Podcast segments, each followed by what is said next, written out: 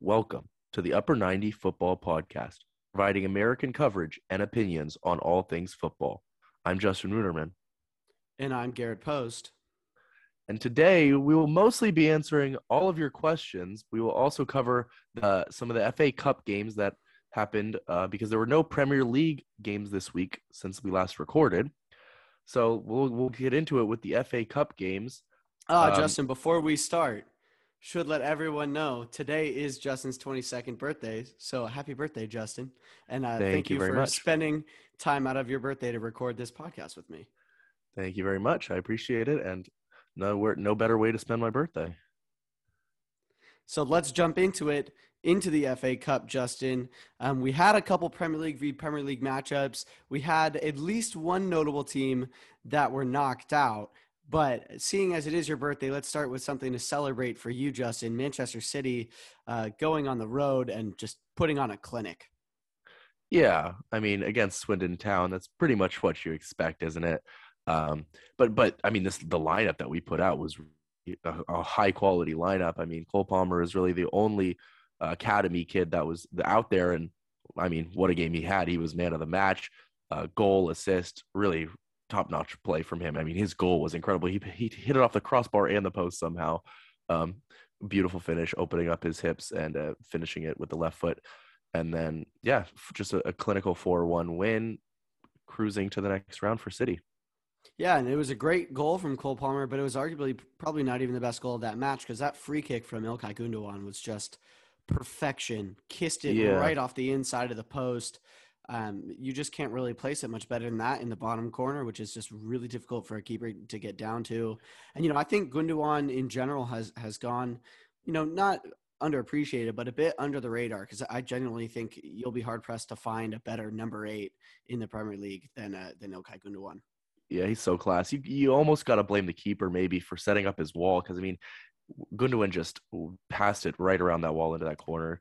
Yeah, it had some good whip on it though. Like he definitely had to move it around the wall. It wasn't definitely. just a straight shot. Definitely was, yeah. But yeah, then, I mean Gundogan. I, I remember I was just gonna say I remember when Gundogan came to City, and I had watched him in Dort at Dortmund and knew he was a good player, and he didn't. It, you know, it took him a little while to, to, to kind of settle in, but the last few seasons he's just been lights out. So. Yeah, one of those lucky players who's been able to play under Klopp and Pep. And then we can move to your game, uh, which was a very exciting game, of course. 3 2 against Hull City. Garrett, walk us through that one. That was tense. Well, lineups came out. Um, Mykolenko making his first appearance for the club. Obviously, the Digne replacement brought in before Luca even leaves. Um, so he started. We were playing Seamus Coleman at right center back and a three at the in, in a five at the back. It, just I don't understand it. Um, and we conceded immediately, 45 seconds into the game. Uh, Tyler Smith scored a header for Hull City. Everton have conceded nine goals from set pieces so far this season. We only conceded seven in the entirety of last season under Ancelotti. So that's a huge problem at the moment. But it was just a, a class, class goal to equalize it. Demarai Gray taking it down with like almost like a scorpion touch, plays a lovely little one-two with Anthony Gordon, slots at home. Um, and then it was Andre Gomes, of all people getting his second goal for the club from a header.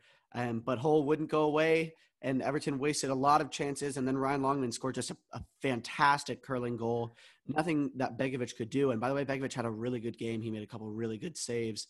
Um, and we went to extra time, and it was Andros Townsend who came on the pitch as a substitute. Um, you know, less than a month after breaking his foot against Crystal Palace, and and in a post game interview, he said that he knew he could not shoot the ball on his left foot because he could further damage it. Um, and so he took a strike on his right, which the keeper should have saved and didn't, and it went in, and that ended up winning it for us. So obviously, you know, I'll, I'll take advancing, you know, I'll take the goal from Townsend, but why was he playing, man? If he can't shoot the ball on his strong foot, he shouldn't be on the pitch. So I've been having a lot of conversations on Twitter about that today. Um, but to be honest, this game was made so much more difficult than it needed to be for Everton. It was a just a comedy of managerial errors by Benitez, just boneheaded substitutions, awful team selection, tactically just ignorant. Um, so a very, it felt like a very hollow victory for us, but I'm sure it was very entertaining for for the neutral. Yeah, Absolutely. That's, that's a good question. Why is he playing when he thinks he can't even shoot with his strong foot? So definitely a question there for sure. Um, we had a few games between Premier League teams. Leicester City cruising to a 4 1 win against Watford. Uh, West Ham beating Leeds United 2 0. And then U- Manchester United uh, taking care of Aston Villa earlier today. 1 0, which was, yeah, Aston Villa catch a break in that game. Really, they put a couple in the back of the net uh, but they were ruled off with VAR offside, and uh, Watkins put one off the bar. So yeah, definitely uh, struggles there, but United able to get through, even though not playing their best game. No, I, th- I thought Villa were the better team for the, for the majority of the game for sure. Yeah, definitely. Um, and then we had a couple Premier League teams actually go out as well three of them Burnley, Newcastle, and then a big one in Arsenal going down to Nottingham Forest. Arsenal have lost in the uh, third round of the FA Cup two times in the past 26 years. Both times they've been away to Nottingham Forest. That is a stat. Wow, yeah. I did not I did not hear that. That's great. I mean, Nottingham Forest have some talent in their squad. There's a youngster by the name of Brennan Johnson, their number 20, really highly rated prospect. I know a lot of Evertonians who want us to bring him in due to our just insane lack of uh, creativity in the squad right now. And you know, from what I saw, he he put in a, a, great shift. And then it was Lewis Grabban of all people coming off the bench to find the goal for Nottingham Forest. That's crazy. I was texting one of my friends who's an Arsenal fan, and he was saying, "Oh, you know, we didn't play good players." La la. I said, "Yeah, well." You conceded to Lewis Grabban in 2022, so you probably didn't deserve to go through anyway. Yeah, that's funny. Um, and then yeah, the rest of the Premier League teams were were able to find a way through.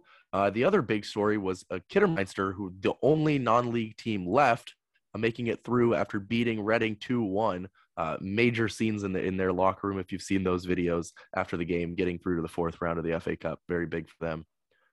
Big story, great story.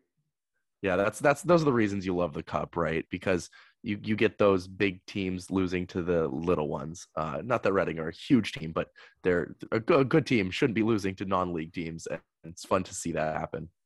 Yeah, I mean, it makes me think of when Tottenham Hotspur went to Marine AFC, which is a, a non-league club in Liverpool, and the Marine Twitter admin was saying like Gareth Bale has just entered the pitch at the Marine Stadium. Gareth Bale. yeah, it's just yeah, it, it's fun for those for those teams because they get to host. I mean, even even for Swindon Town, right? Hosting Manchester City, that's really fun for them. They obviously, it's also really big for the club, right? They make a lot of money off those off those games. Um, so reasons yeah, to big, love the cup. Big exposure, you know. Exactly.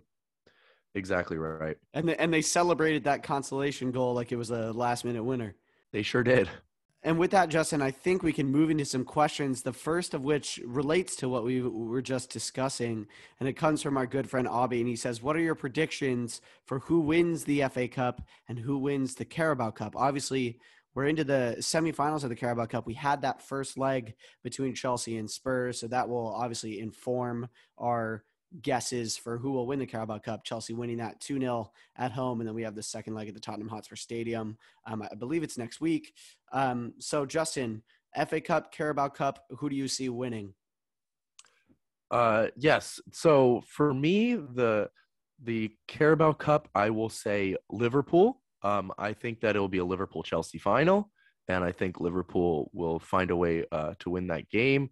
But you know, it could go either way. I mean, that's going to be an exciting final if, if that is to be the final. Um, but yeah, I, I, will choose Liverpool in that one. Even though, well, yeah, maybe not because, well, yeah, they'll they'll have they'll have a uh, Salah and Mane back by then, right? So yes, I, well, they they have to get through Arsenal without Salah and Mane, and that's why I've gone for Chelsea because I think Arsenal are going to find a way to to beat Liverpool without their attack. Really, they'll just have Jota up there. I, I wonder if they'll start Jota on the wing and then have Firmino up top. Either way, I'm going to predict an Arsenal upset. I think we're going to have a Chelsea Arsenal final, um, oh, wow. a rematch of the FA Cup final a couple years ago, and I think Chelsea will win that. So I'm going for Chelsea. I like that. Yeah, it's it's interesting. Yeah, well, because the, the Liverpool Arsenal first leg got postponed, right, because of a bunch of false positive tests, which is now an investigation being uh, done into that. Yeah, but, But- it was postponed to this Thursday, just a few days from now. So Salah and Mane will still not be there, and then the second leg is on the twentieth, just a week later. So next Yeah. Thursday, and It's a- so It's a bit weird Liver- that the the Arsenal Liverpool first leg is happening after the second leg of the Chelsea Spurs. Well, yeah, it was supposed to happen. I think it was either day the day before, or the day after that first leg of the Chelsea Spurs game, but obviously postponed. And then, you know, but I, I think either way, Liverpool are not going to have Salah and Mane or Keita. Not that he's anywhere near as important as the other two, but that's why I think Arsenal, especially off the back of losing in the FA Cup um, to to Nottingham Forest, I think they're going to have a little bit of fire in their belly. I think they'll play the strongest team that they can, and, and I think they're going to find a way to upset Liverpool. That's my prediction. And then in the FA Cup, we got a lot longer to go, a lot further, a lot more way to go in that one. Of course, we got a lot of teams remaining, but uh, so more difficult prediction. But for me, I mean, bias, of course, right? But Manchester City, I will, I will say, will win the FA Cup. Yeah, no, not really biased, Justin, because that's exactly what I went with too. I, I, don't see, you know, you guys getting knocked out of the Carabao Cup for the first time in like five years or whatever it was. I think that Pep is going to take the FA Cup really seriously because of that, you know, guarantee some silverware, uh, although you, you know, look very likely to win the Premier League as well. But um, I think the fact that the Carabao is off means that you guys will try even harder in the FA Cup. So I'm going to go for City. I think that's a pretty safe bet. Yes, City putting out a, a strong lineup um, as usual shows that how how much we value. Pep wasn't there, of course, because he has COVID, but um, Right. still, still, I'm sure he had a say in that lineup. And speaking of Manchester City, Justin, our next question comes in from Zilla, of course, always contributing. So thank you to him. And he says, besides Haaland and Vlahovic, who are some number nines that Manchester City should be looking at? Um, I think we'll get kind of the elephant in the in the room is is Harry Kane, right? So that's got to be kind of I think that's the clear three you'd be looking at. I think we both agree that Haaland is by far the best option out of those three. But Justin, do you have any other names besides those kind of most obvious ones right there? Yeah, it's it's really hard to pick one because it has to be somebody who's either young enough that they can rise to be one of the best, or somebody who's clinically one of the best in the world right now. Um, there's obviously been Lewandowski rumors as well. I don't see that happening. No, me Um, neither. and, and I really don't see Kane happening anymore. Although, you know, maybe his price has dropped since the summer a little bit with the poor form he's been in this season. So you never know there. But yeah, I think Haaland and Vlahovic are are definitely um, the the two front runners there, and Haaland should really be the the main option. Um, with yeah, and- and and I was just gonna say, Resology also asked us, you know, which one do we think City will sign? Um, I don't see why you guys wouldn't get Haaland. I, I just think it makes sense, obviously, with his father and that history at City, and then also, you know, you guys just Mhm. sold Ferran Torres. You're gonna have money to spend. You know, the release clause comes into effect, so it's not even going to be like the wages are probably going to be the biggest expense out of that. So, I I just don't see a reason that City don't get Haaland, honestly. the wages and the Mino Raiola fee as well. Oh it's yeah, gonna be- that's that's a good point. it's gonna be fat. But um, but yeah, I mean, I'm moving from one question to the next. I mean, Niall asks thoughts on Haaland possibly going to Madrid. Do you think it'll happen, or do you think he will be enticed if City win the Champions League? Uh, and will he will turn his head? Well, I think that's a that's a good point because if City win the Champions League, of course, that that would I'm sure would entice Haaland even more to come. But I mean, Madrid are certainly the the competition um, for City in terms of getting Haaland, in my opinion. The thing is, is that can they really pull off getting Mbappe and Haaland? If No. they have Mbappe, Haaland, and Vinicius as their front three for the next what That's decade, that is. Disgusting. But I also think Mbappe is going to want to play as a striker. I don't think Mbappe is going to want to move back to the wing, personally. Um, so I mean, I think I think Madrid will get Mbappe. I do not think they'll get Haaland as well. I think I think Haaland to City makes more sense, regardless of when you, of whether you win the Champions League. And to make a American sports uh, comparison here, Justin, I almost think not winning the Champions League could also entice Haaland, a la Kevin Durant to the Warriors. Ah, interesting. Yeah, well, of course. I mean, he if he comes to City, right, and then he's the one to propel them because he he has a great record in the Champions League, of course, scoring goals. If he can, Yeah. you know, carry them, if he can score the Champions League winning goal, that's for for Manchester City's first Champions League. That would make him a legend immediately, right? Yeah, yeah, it would. And we might as well knock out these city questions while they're here, Justin. We've got one from Ginger who says thoughts on the rumors of City looking to Arteta or Vieira as potential Pep replacements. Do you think they're at a high enough level? Um, I'll go ahead on this one and say no. Um, because you know Pep's timeline of leaving is what Justin like two years from now about. Yep.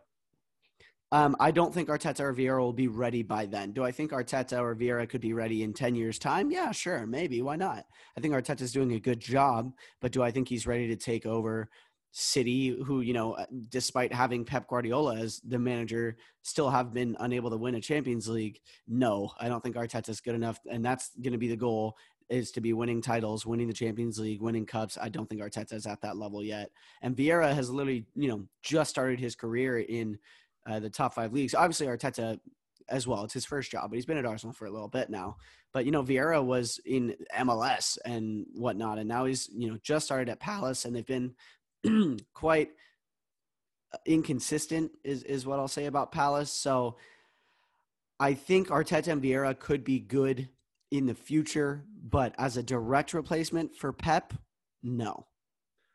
Yeah, I think I think it's a good point. I mean, Arteta, part of the reason that he he was so reluctant to leave City, right, is because he was, you know, that number two. He was um, thought about in in a Pep successor kind of role, but it, it is a question: Can he do that? I, I'm always one who has backed Arteta since since he went to Arsenal throughout his tenure at Arsenal so far. Um, even when everyone was Arteta out, when he was not succeeding at first, um, I've I've always continued to back him. So I'm not one to complain about Arteta but I see that that is questionable. Vieira definitely is a, a no for me. Um, he's a lot more to prove uh, for sure to be ready for that uh, level of uh, managerial role. Uh, Brendan Rodgers, of course, is the other guy who's been rumored. Uh, who I also obviously he has a lot more experience than these other two guys, uh, so that that lends in his favor. But to me, I don't know if Brendan Rodgers is ready either. Um, I think Ten Hag might be the guy because I, that's he, a great shout. I love that. I, I really like Ten Hag.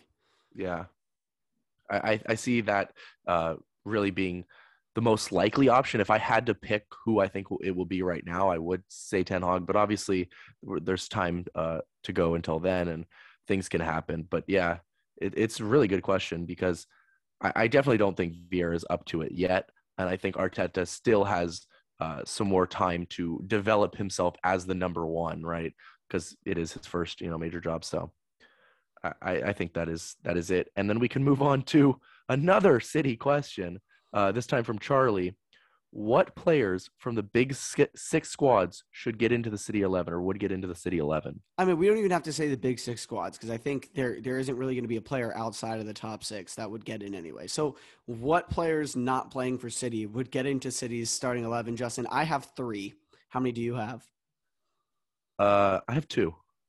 Okay so i think our two are going to be the same. What are what, what are your two yeah, Harry Kane and Mohamed Salah, I think, are are no brainers. Essentially, uh, would get into the City squad. Um, I have I have a couple maybes as well, so I'm curious if if my maybes are are your third one. So yeah, I also have Kane and Salah. Right, it it's pretty obvious the two arguably arguably the weakest positions in City squad. Not that Riyad Mahrez is anything to scoff at. Right, fantastically talented player, um, and and can just be a world beater on his day, right? Yeah, I don't think and, wing is really a, a problem for City. They have no, they have, it's not a problem. But Salah is still an upgrade because he's the best player in the world at the moment. So yeah, you know, he's gonna get in. He's gonna get into any eleven in the world at the moment. So, um, I've gone for N'Golo Kanté, Justin. I, I just he's just too good not to. And I like Rodri, and uh, you know, Fernandinho has been a fantastic servant. Obviously, not at the peak of his game anymore, as we talked about. You know, is he finished a few weeks ago and whatnot from listener questions. But Justin, it's just I look at N'Golo Kante's stats. Uh, uh, compared to all midfielders, people think, oh, he's just a, a, a, ball winner. He's just a disruptor, which is true. 3.18 tackles per game, 2.6 interceptions, 2.24 blocks per game. That's the 92nd, 95th, and 93rd percentile among midfielders, respectively. But also, Justin, he's so good at progressing the ball. You know, he he is in the 88th percentile for progressive passes across all midfielders, right? and he's this is him playing at the six. He's 89th percentile in terms of progressive carries, 6.23. He's 98th percentile for dribbles completed across midfielders, 2.29 per 90. The dude is just different class. He's getting in City starting 11. I, I don't really care what you say. I don't think there's an argument against it. Well, here, here's what I'll say. I think prior to this season, I would have put him in the no-brainer category with Kane and Salah, uh, and, and he's just absolutely getting into the City team. But excuse me, this season, Rodri has been better than he has this season.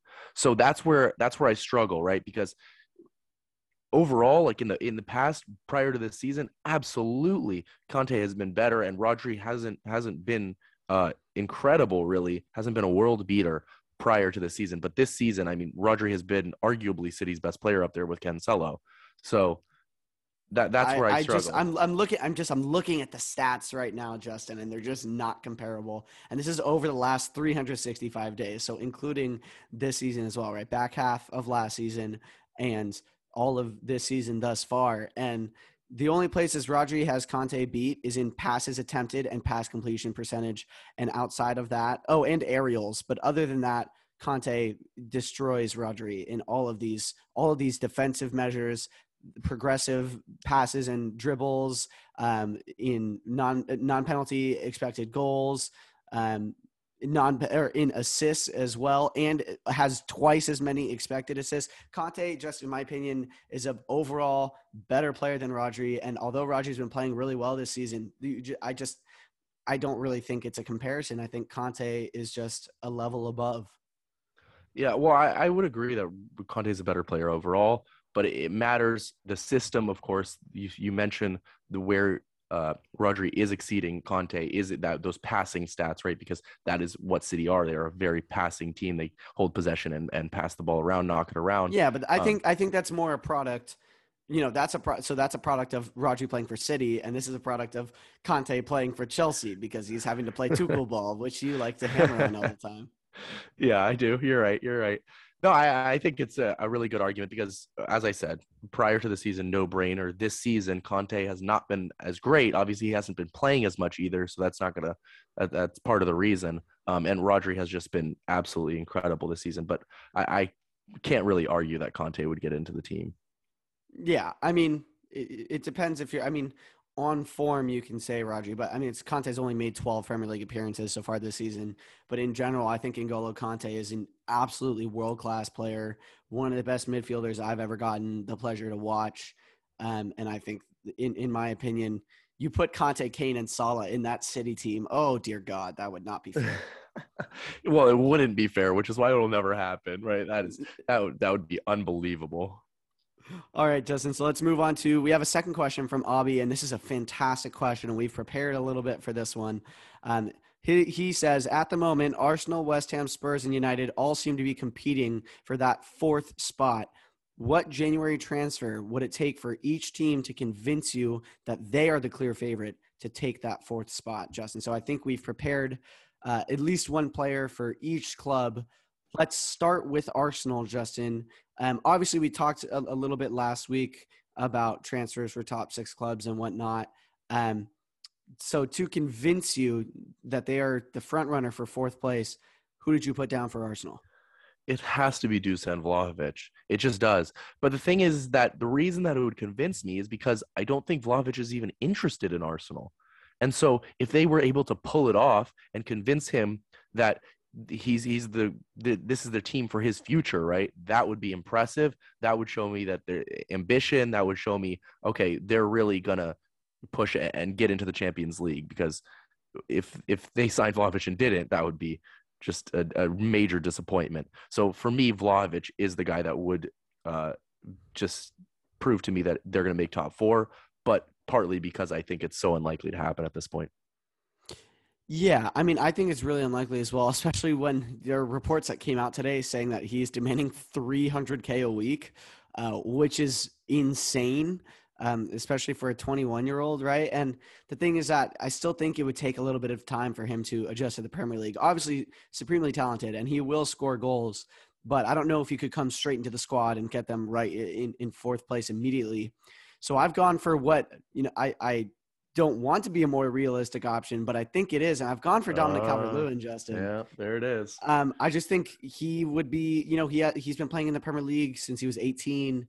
Um, I- think he could slot pretty seamlessly in and score goals wherever he goes, and he's a ready-made upgrade on Aubameyang and Lacazette.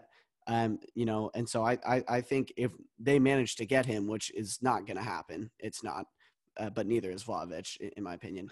Um, it, I, I think that would be enough because that kind of target man, that person who can, you know, you can really play off of Calvert Lewin. He's so supreme in the air. Um, and, and I think that he would be, I mean, I think he's, he'd, he'd be fantastic for any team. I think he could go to City and smash it, to be honest, because he's just, he's that, you know, naturally physically gifted and has really good eye for goal and instincts. So I've gone for Calvert Lewin for Arsenal, but it's not happening. He's staying. Yeah, I, neither of these are happening. Unfortunately, you you bring up a good point. Vlahovic in the Premier League, not so, and it's it's a question because it seems he is preferring a move uh, within Serie A or to La Liga, which It's because he knows he can cut it in Serie A. exactly that that's that's the question, right? To me, because I I've always thought if I'm a young player and I'm breaking through and I'm one of the top, you know, targeted guys in the world, I would want to go to the best league in the world, which is clearly the Premier League right now. Yeah. But I understand if you want to stay at home, which is of course why Ferran Torres left Manchester City for Barcelona, going back to his home country, even though Barcelona are in a, a, a bad time. Which, by the way, they're finally able to register Ferran Torres because they signed Umtiti to a new four and a half year deal, and and he took a wage cut. Every Barca fan is like, I've won, but at what cost? Umtiti stuck at the club for another four and a half years. That's mental. That's funny. Yeah, I mean, that- I mean, he's 28. By the time he's off that contract, he'll be almost 33 years old. Even though he's taking a wage cut, I guarantee you he'll still be overpaid for the amount of output that he's putting into the squad, just like pretty much every single other player on Barcelona's books. Um, so yeah, they, they can register Ferran. So short short term game, but keeping Umtiti on the books for four and a half years is a massive L for Barcelona, in my opinion. yeah, he definitely has not been performing as of as of recently. Um, okay, we got to move to the next club now. Yeah, I was gonna Uh, say we can move from one North London club to the other. Uh, Tottenham Hotspur. Who who do you have got there? Um, so I kind of tried to go relatively realistic with this one, just in terms of who they're actually targeting. Because to be honest, we know that they're trying to sell in Ndombele. We know they're trying to sell Steven Bergwijn, who might be going to Ajax Mhm. very soon. Actually, I think that'll be a great signing for Ajax, by the way. Um, so I've gone for kind of the player that they've been rumored, you know, to be looking at the most, and a player who I think Conte could could just make very lethal, and that's Adama Traore. I just don't think he he's been at his best at Wolves. I don't think Wolves is honestly the the best place for him to excel. Um, but I mean, a link up of Adama and Heung-min Son and Harry Kane is that's frightening. Oh man, you're putting two city killers on one team with Tro- Traore and Son on the same team now. Yeah, Uh, yeah, no, absolutely. I mean, I think it's a good shout because Traore, of course, is an electric player, extremely fun to watch. But it's that it's that clinical ability to finish or find the final pass uh, for an assist that he's lacking, and and Conte could probably you know help him with that, give it to him. So I think it's a, definitely a good shout and obviously realistic because they're targeting him. I went with another realistic guy, another maybe a little bit less realistic than that, um, but still realistic and and somebody who Conte definitely admires. Um, it's and it's Weston McKennie, the U.S. international, because Mm, that's a good shout. yeah, again, this is it's similar to what I said about Arsenal. If they could pull this off, if they could convince Weston McKennie that Spurs is a better place for him than Juve, well, Conte himself is in it for the long haul. That shows that they're trying to get back into the Champions League and and, and really impress. So, yeah, I, I think Weston McKennie would be really impressive and would definitely show me uh, Spurs are, are going to take that fourth spot. Although I, I already think they're going to be in that fourth spot if I had to pick right now. I, I think that's why we that's why we both went with more like realistic transfers because we don't think it's going to take a whole lot for Spurs to potentially get that fourth spot. I don't think it's wrapped up by any means, but I, I, definitely think they have a very good chance with the squad as is, especially if they can get Harry Kane firing, which I mean, that's kind of a cliche at this point. We've been saying it for about six months, but it's got to happen true. eventually. It's got to happen yeah, eventually. And yeah. Conte himself has said this team is simply not ready. We need more players in, um, and he even said that it's not the January transfer window will not be sufficient for what he believes Spurs need. So that is yeah, definitely interesting. Yeah, and and he said that after the Chelsea game. Like we we say this about Tuchel ball, but Chelsea simply outclassed Spurs in that game. It's just it's just true at Stamford Bridge. Obviously, it'll be a little bit different at the Tottenham Hotspur Stadium. I'm really interested to see what happens in that game if if Spurs can somehow get back in that tie. But at the moment, it's not looking great for them. But yeah, I mean, I think Spurs are in a decent position. They obviously are. They're clearing out some deadwood not that in I think Deadwood is harsh for Ndombele. I think Bergwijn has not panned out the way they would have wanted.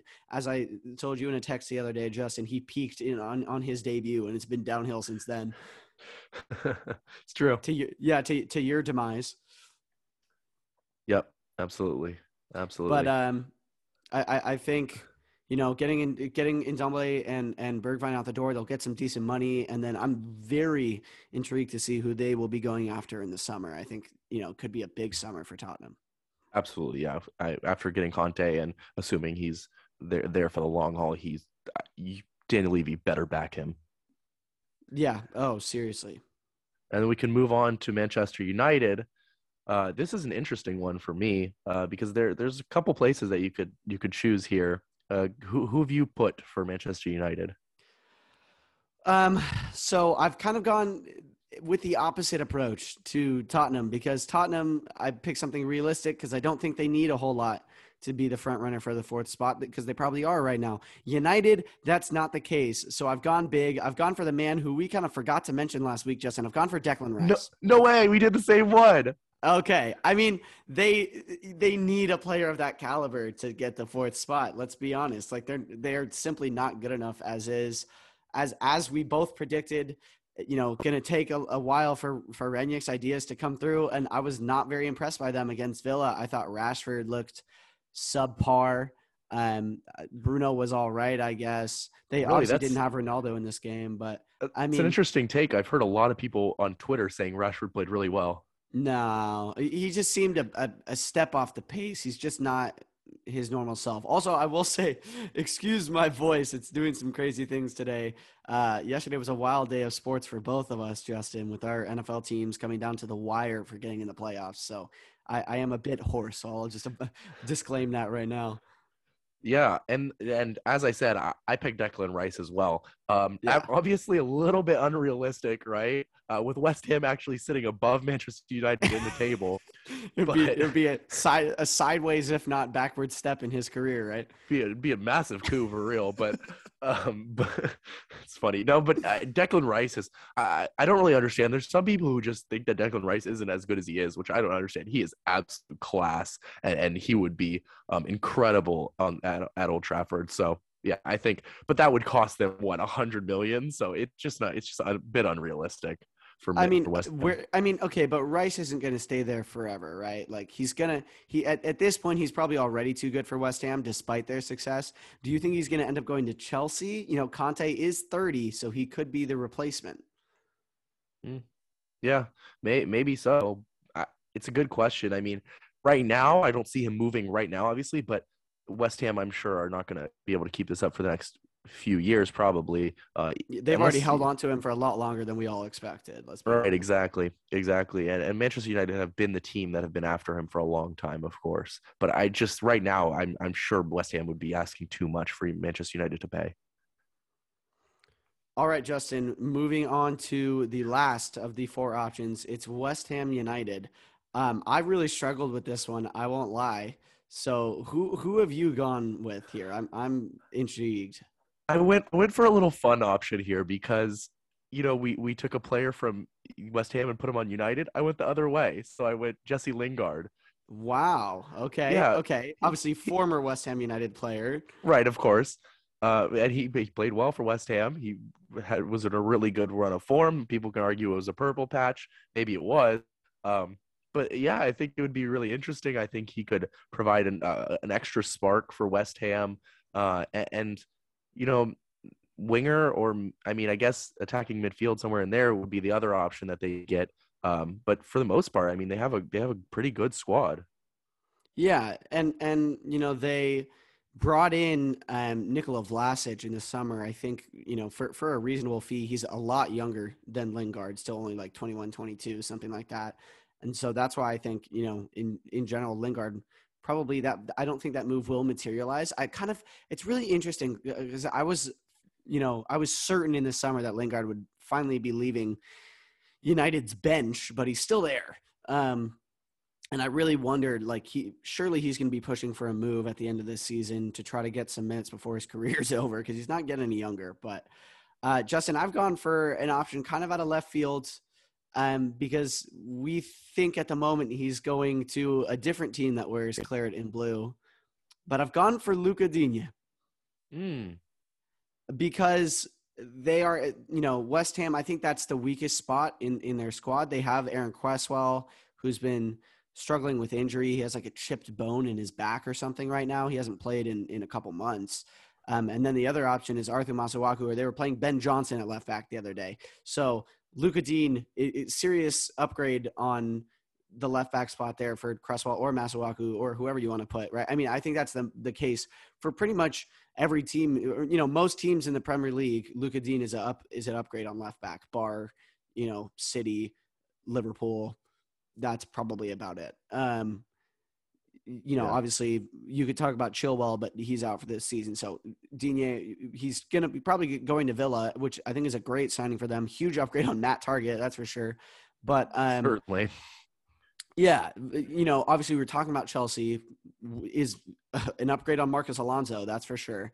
But yep. I think West Ham's weakest position is that left back spot, and who's an available left back who they could go get? Lucas Digne. So that's that's who I put.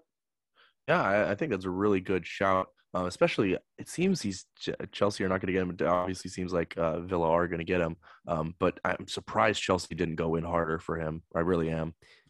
Yeah, I mean the one thing that I will say, and obviously I'm I'm not happy about us selling Lucas Digne in general.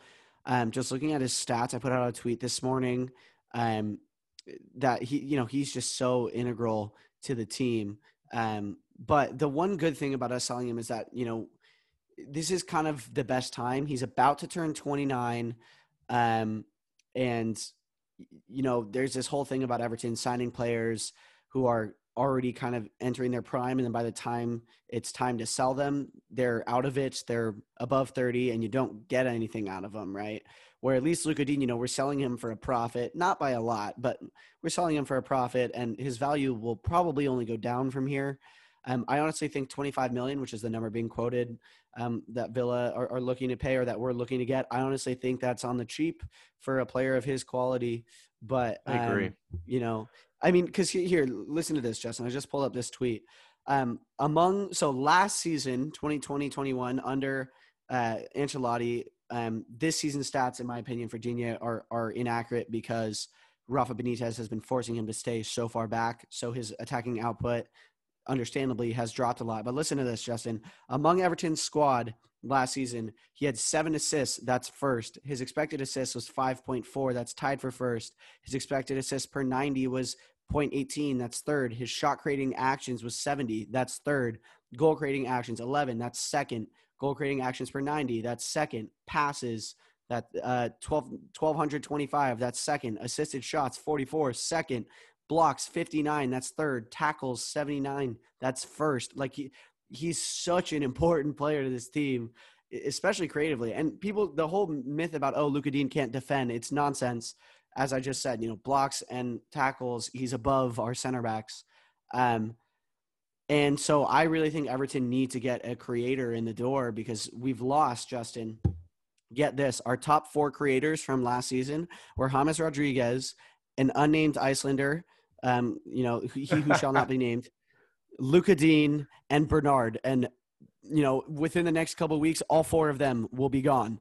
Um, so where is the creativity coming from? I love Anthony Gordon. I think Anthony Gordon will be an Everton first team player for quite a while. I think he's very, very talented, but he's not ready to carry this entire team creatively yet. Demarai Gray is not your chance creator type of winger. He's a get the ball, dribble at people, cut inside, take a shot type winger, you know? So we need someone creative. Absolutely. And then on that topic of Everton, we have a question uh, coming from James Shea has Rafa lost the locker room? If Rafa were to go and we had Dunk take over, would these same players perform better in the same system? So Dunk, obviously referring to Big Duncan Ferguson, um, who was the interim manager for a brief spell in between Silva and Ancelotti's uh, eras. Has he lost the locker room? I mean, I can't say he's lost the fan base. I'll tell you that. I mean, there were a lot of fans, obviously, who who wrote him off from the beginning due to his history with the red side of the city. Um, that was not myself. I gave him a chance, um, and and we started the season well. Um, but over the last couple months, there's just been a string of awful managerial, tactical decisions, in my opinion. Um, and Rafa's lost me. I'm 100% Rafa out at this point. I do not think he's the man to rebuild this Everton side. Um, would Dunk take over the same players and have them perform better? It's a really good question. I'm I don't know. Rafa's been making a lot of impractical decisions, in my opinion. Would Dunk be more practical? Potentially, but at the same time, we think back to that interim spell and kind of one of his big mismanagements that he could have possibly had in, you know, was only like three games was when he subbed Moise Kean on at Old Trafford and then subbed him back off again in second half stoppage time instead of just taking off DCL, who was gas. He was like, "Oh, I just needed to bring on one more player to kill time." It's like, "Oh, well, then why would you bring off the player who you already substituted on, a 19-year-old who you're destroying his confidence?" He walked straight down the touchline in, into the locker rooms. Um, so I don't think Duncan Ferguson is, is the man permanently. I would be totally fine with him being interim for like the second half of the season. I think he'd keep us up, but um, he he's not the man to to bring Everton forward as a permanent first team manager. I'm totally cool with him being an assistant coach for the rest of his life, though. I'm down with that. Yeah, yeah. I think I don't know about Duncan Ferguson, but I, to me, what I credit Duncan Ferguson is, is DCL's rise. Right, he's teaching him how to head the ball and win headers as as well as he does. I mean, incredible um, for for Everton there. But as far as being a better manager than Rafa Benitez, I don't know. Uh, as far as him losing the locker room, I don't know because it's it's not that I don't see Everton like I don't I don't. It's not that they're not trying the way that you talk about United, right? Where they're just kind of walking around the pitch. They're not putting full efforts in sometimes. It's not. I don't. I don't necessarily see that as much with Everton players. It's just that the, the system. No, I mean, look at work. Townsend's out there playing with a broken foot, right? Like there's exactly. desire. Right. And so that's that's generally what I think when I think of a manager losing the locker room is that the players just don't want to play for him anymore, which I don't necessarily see on the pitch. Um, so I, I, guess I would say no, uh, but certainly he has lost the fan base, of, of course uh, there. And and rightly so, in my opinion. I think he deserves all of the criticism that he's been getting, because quite frankly, you know, he says, "Oh, we've had injuries. There's these are problems that I've inherited," but that's not true because you look at the drop off from last season to this season. The squad is, you know, there's less Deadwood. He's brought in some good players. Demarai Gray, upgrade from winger options we had last year. Andros Townsend, not a bad player whatsoever. Anthony Gordon has become much more influential than he was. I think he has as good, if not a better squad than Ancelotti did, uh, to be honest. Um, yet we're 14 points behind where we were last season. We rank like 17th in all of these stats, like winning. He, he, he said he's literally li- been lying to the fan base. Uh, pardon my voice crack. He's been lying to the fan base. In his last press conference, he was saying, "Oh, you know, if you look at my teams, analyze my teams tactically, we like to attack and win and press high and win the ball in the final third and create uh, shooting chances. But you look at us, and we're 17th in the league for winning the ball in the opponent's third. Like that's just bull crap. It's just not true. Um, and all the stats just show that you know literally there's this uh, Matt tactically Everton fantastic Twitter account. It took him about five minutes to go through and just find some stats, which completely blew up all of Benitez's claims about how his teams play, which just was not true. He was just straight lying. And um, I, I think that that whole City game could have been should have been so much easier. But you know, leaving Rondon on the pitch for 117 minutes when he's offering nothing. You have Lewis Dobbin, who is a young 18 year old, has been smashing it in the Premier League two for years now. And he hasn't signed a contract yet. He has six months left. We're desperately trying to get him to sign a contract so we don't lose him for free, right? And he doesn't sub him on until the 105th minute. And everyone on Twitter is like, Rafa, you should have started him. And Rondon offered nothing in this game. If anything, he just screwed up a bunch of chances we had on the counterattack. And then you leave him on for 117 minutes. It just doesn't make any sense, man. As I said, it was a comedy of managerial errors, and I and I wrote an article about it on Grand Old Team. If you guys want to go check out my whole analysis of how much of an idiot Rafa Benitez is, so and then we can we can go from uh, Everton to another team that Rafa Benitez has managed, and it's a question.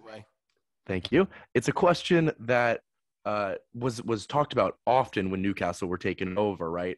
In how long do you think Newcastle will be challenging for the title slash top four? This question comes from guess what? So obviously we've we've seen them trying to do some business um, in January. It's it's not come particularly easy, but they are looking to get Diego Carlos um, in through the door, which would be a, a, big signing for them. And then Sven Sven Botman's looking less likely to happen as time rolls on. Um, I think it's going to take them a while. I think it's going to take them a while. You know, right when City were taking over, the real only real competition were Arsenal and, and United at that point. They were those were the two dominant teams. Chelsea was kind of breaking their way in a bit at, at that time. Um, right. They ended up winning the Champions League a few years later, but it took City what four years to win a title. It's going to take Newcastle at the very earliest twice that to win a title. I'm I'm saying it's going to take them at, least ten years to win a title. Personally. Yeah, t- title and top four are definitely different questions here because yeah. of the competition uh, that that you see around here. But yeah, it's when Chelsea were taken over. Of course, the, the FFP rules were much looser, and so yeah. I don't know, and so they were able to just pour cash flow in uh, and rise up quicker. Similar Manchester City, a little bit uh, more in the middle. Um, but yes, as you say, Manchester well, City, City also, but City City also, you know, did the whole Etihad deal, which is kind of like an inside sponsorship, and then at a rate much higher than everyone else in terms of sponsorships. There's a lot of owners who are trying to make sure that doesn't happen. So Newcastle can't just get sponsored by some Saudi owned company who pay them four times as much for the sponsorship as, you know, a, a market average. So that also right. will be something they are unable to do that City was. Well, yeah, I mean, th- those those sponsorships are of course analyzed for market value and see if they're uh, accurate or not. Um, which if, if cities was actually uh, ruled to be pretty accurate over the over the 10 year period that the uh, it was signed because of how quickly city rose right to be a top team. So, yeah well within 10 years of when it was signed yes but when it was signed i don't believe that but i just think you know money is money and at, at the end of the day newcastle will probably be able to get away with more than we think they will because that's it's a it's a money industry that's how it works yeah, so your your double thing was uh, about what I was going to say for top four. I think about eight years would be for for where, top four for top for, four. Okay, for top four. I yeah. think they might get top four a little before that. Potentially, potentially. I think they have to be able to do it within eight years, though, uh, and then and then, yeah, I think eight years or earlier, and then title. I think ten years or more because title you just really never know. I I mean I think eventually you know they're going to win a title. Um, because just the amount of money that they have, right? They're so much richer than every club in the world at this point. But yeah, I think that probably 12, 13 years they'll win a title. But it, it could happen faster. You don't know. It just depends on how how fast they can bring in players. Where it depends on the recruitment. It depends recruitment, on recruitment exactly. Yeah, it, and, and it depends on how well they can give sales pitches to bring players in. Obviously, they're going to be having you know paying players a lot players know they have a lot of money that's going to be one of their main incentives to bring players who are honestly too good for the club in its current state to get those in. I'm sure they're doing that with diego carlos they're going to pay him a ton of money kind of similar to what city did with aguero. Obviously city was an up and coming club but you know aguero was one of the hottest talents in in the world young talents and he came to city. And so it's can they get you know someone who will be their aguero a striker who will end up taking them to the heights that they want to reach You know, it, it's so it's going to be about recruitment. They're going to have a lot of money to spend, so they're going to have a large margin of error in terms of how many of those signing, how many signings they can make that don't pan out the way they will. But if they can get the ones that will, you know, it, it could be sooner because there are times where clubs have dips, and you know, I, City won't be invincible forever. United are very poorly run, so I could see Newcastle usurping United within you know seven years, something like that. So I, I mean, it's gonna be it's gonna be interesting interesting to see it to see it play out, isn't it? Yeah, it really is. And then yeah, it, it has to do with manager too, right? Because I never thought that Eddie Howe was the guy that would draw these big names. Uh, it's kind of no, that inter- it's kind of it's kind of an interim guy, and and maybe the next guy Eddie Howe can bring in mid table, and then they can bring in a, a, better manager who can really draw those those players uh, to the club.